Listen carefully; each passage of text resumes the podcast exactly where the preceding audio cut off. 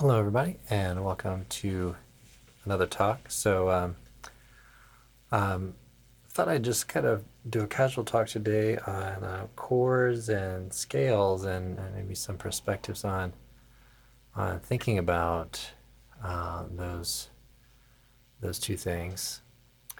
Um, and so I'll start out by, um, you know, just kind of mentioning that um, if we have a, um, a chord, let's say, um,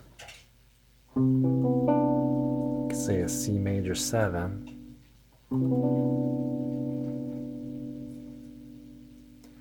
um, then we have a certain kind of kind of type of sound, and you could color in different ways.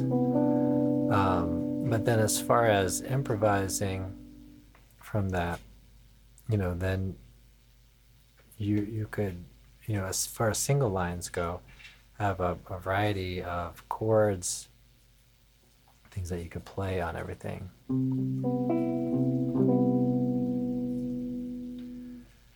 Okay, so um, we have, let's say, a few basic different different types of chords. Let me just pause for a second. Okay, sorry about the interruption there. So, um, so we can think about these very basic kind of families of, of chords. Um, so one being the major chord, which could be anything from a C major, um, any root, of course, um, a major seven kind of chord, um, a six chord or six nine chord. Um, I think that's basically um, a major chord. Oftentimes it's going to be the one or the four chord, uh, a certain key, major key, um, or maybe the flat six in um, in a minor key or the flat three. So you could have.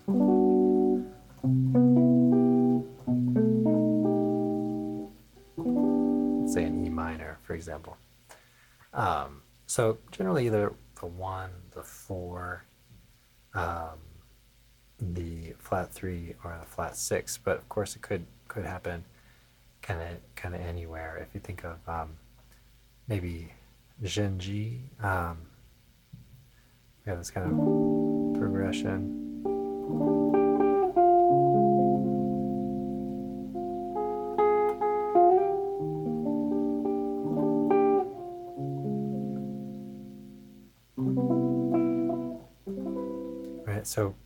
Really a lot of different circumstances.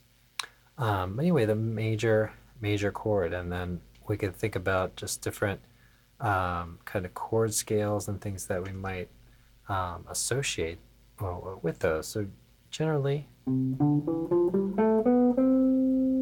major scale, um, or maybe Lydian, so Ionian versus Lydian. Um, and those are kind of the seven note kinds of scales. So those are are um, scales that we uh, often work with that number of notes. Okay. All right. Now, um, major chords that have a flat seven and belong to a different family, say the dominant family, and they kind of tend to group those into two basic categories. One, one being sort of the static sounding, which are more like um, Mixolydian and maybe Lydian dominant. So I sometimes think of those as kind of like the static, sort of dominant sevens. Um, but not to limit what you can do on those. But um, then those that are um, really kind of pushing to get somewhere, um, those I, I tend to kind of group those a little bit differently. Um, so maybe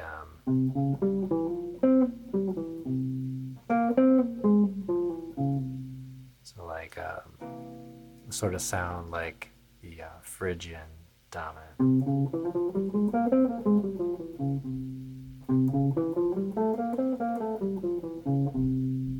Okay. Um, anything along those those lines.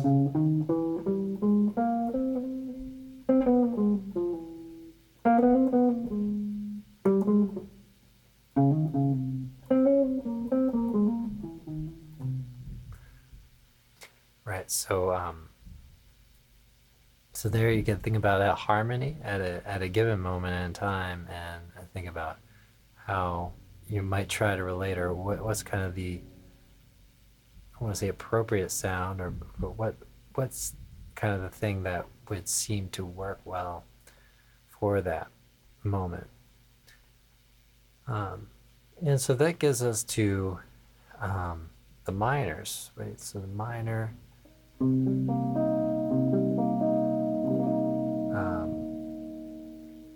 And I'll just back up a little bit. So all of those kinds of chords, like the, the major seven, they can all sit in as a predominant chord.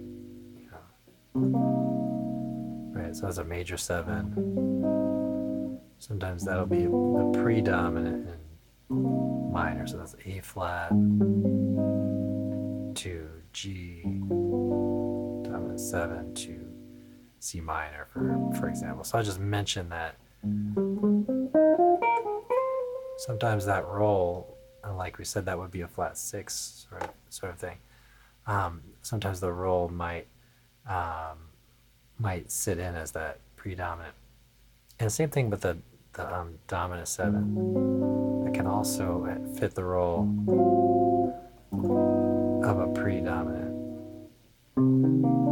So that would be A flat seven, sharp eleven, or thirteen um, to G7 into a C minor chord. Um, so I just want to go into that uh, a little bit um, because a lot of these chords could be um, tonic or predominant. But in the case of the dominant seven, like we said, the dominant seven has a kind of a particular role, but it can be a, be a predominant. But um, it's gonna when it's functioning as a dominant seven, then it's going from some five chord to some some one chord. Okay. When it's the five chord going to a one chord, right? Okay, so anyway, into minor. Okay, so we have different circumstances that this might fit under. So it's interesting to just think kind of by the numbers. If we were to survey the um, the chords in C major, we would have two major type chords, and then we would have one dominant, and then we would have three minor type chords. Okay, so that's interesting. By the numbers, minor as kind of a, a larger representation, if you will. So, right. and then we'll get to other, other chords as well. Um, so, kind of what I'm getting at here is that we could have, say, in the key of A minor, A minor, or with minor, there's a there's a lot of um, let's say, um, a lot of ad- ad- adaptation, you might say, to it. So you you have the uh, the minor scale, which is you might call if you're looking for a modal name, it's that would be Dorian. That's the most stable sort of minor sound, and then you have this. So these are for the tonic kind of minors. Uh, or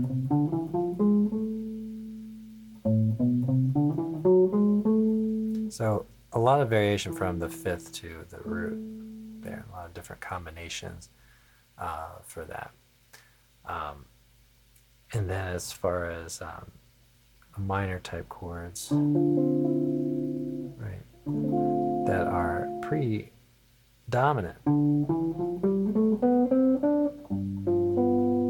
Right, they come before the dominant. So the, the D minor in the key of C would be predominant when it goes to the dominant. Seven's nice.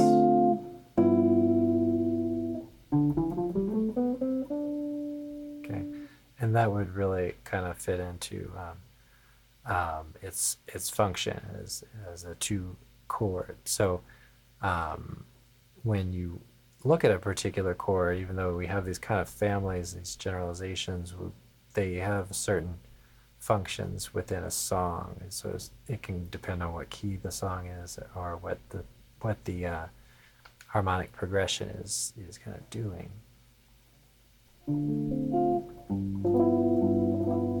Okay, I was looking at the three chord in the in the key of E. This is kind of an interesting one. Because um, uh, we might adapt this at certain moments. We might turn it into a dominant 7 with a flat 9.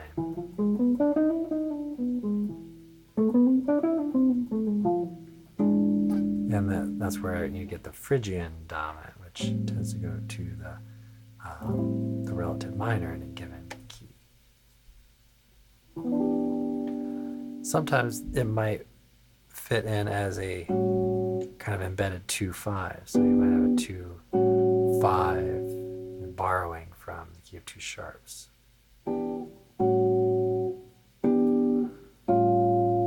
Or you could stay more strictly into the key area and get minor going to maybe uh, the A7 or the A7 raised fifth as a kind of secondary dominant to the two chord. Right.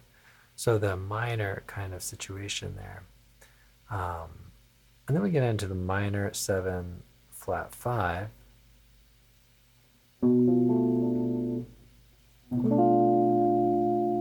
So in the key of C we have the um, the B minor seven flat five. So that's another one of the unique kind of chords. So you have the um, dominant seven, which is the only one of its kind in a given key area.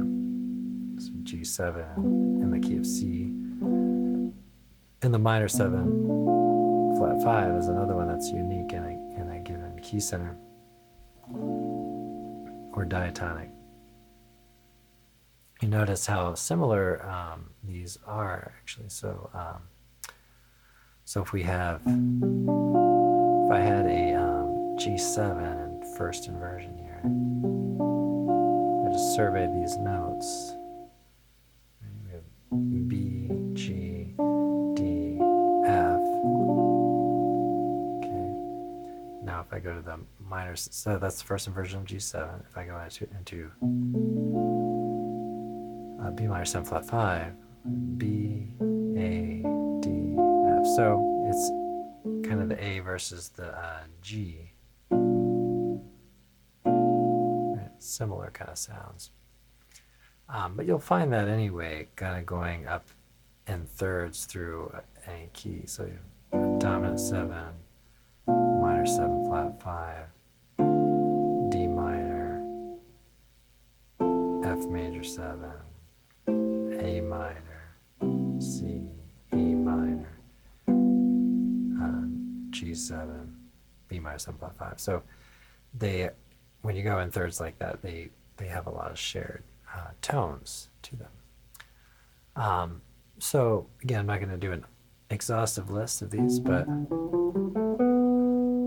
one of the obvious kind of um, ways to think about the that scale would be the um, the Locrian sound. And there are different kind of shadings to this too.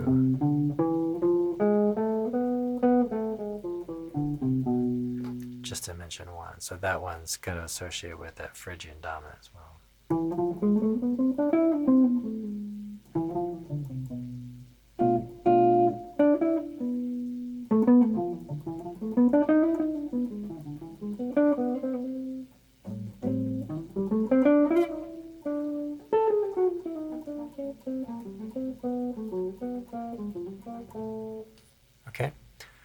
So, um, so then we have that. Okay, so I hope my guitar is coming through pretty clear.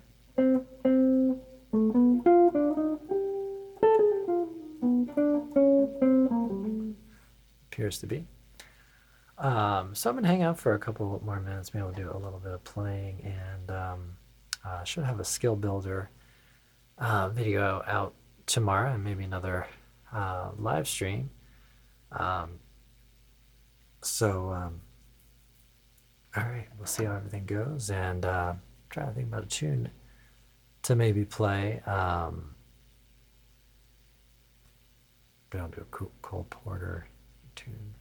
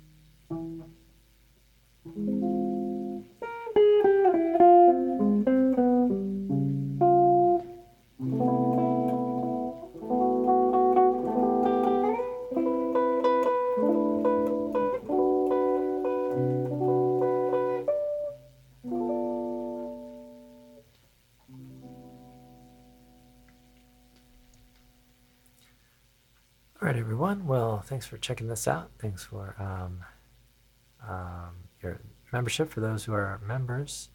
And um, let me know in the comments uh, what you're interested in hearing and uh, getting kind of my, my take on anyway. And um, uh, for those checking out the podcast, uh, and feel free to get in touch with me and uh, check out the uh, YouTube channel, youtube.com forward slash fretprints. Thanks and have a great day and practice session.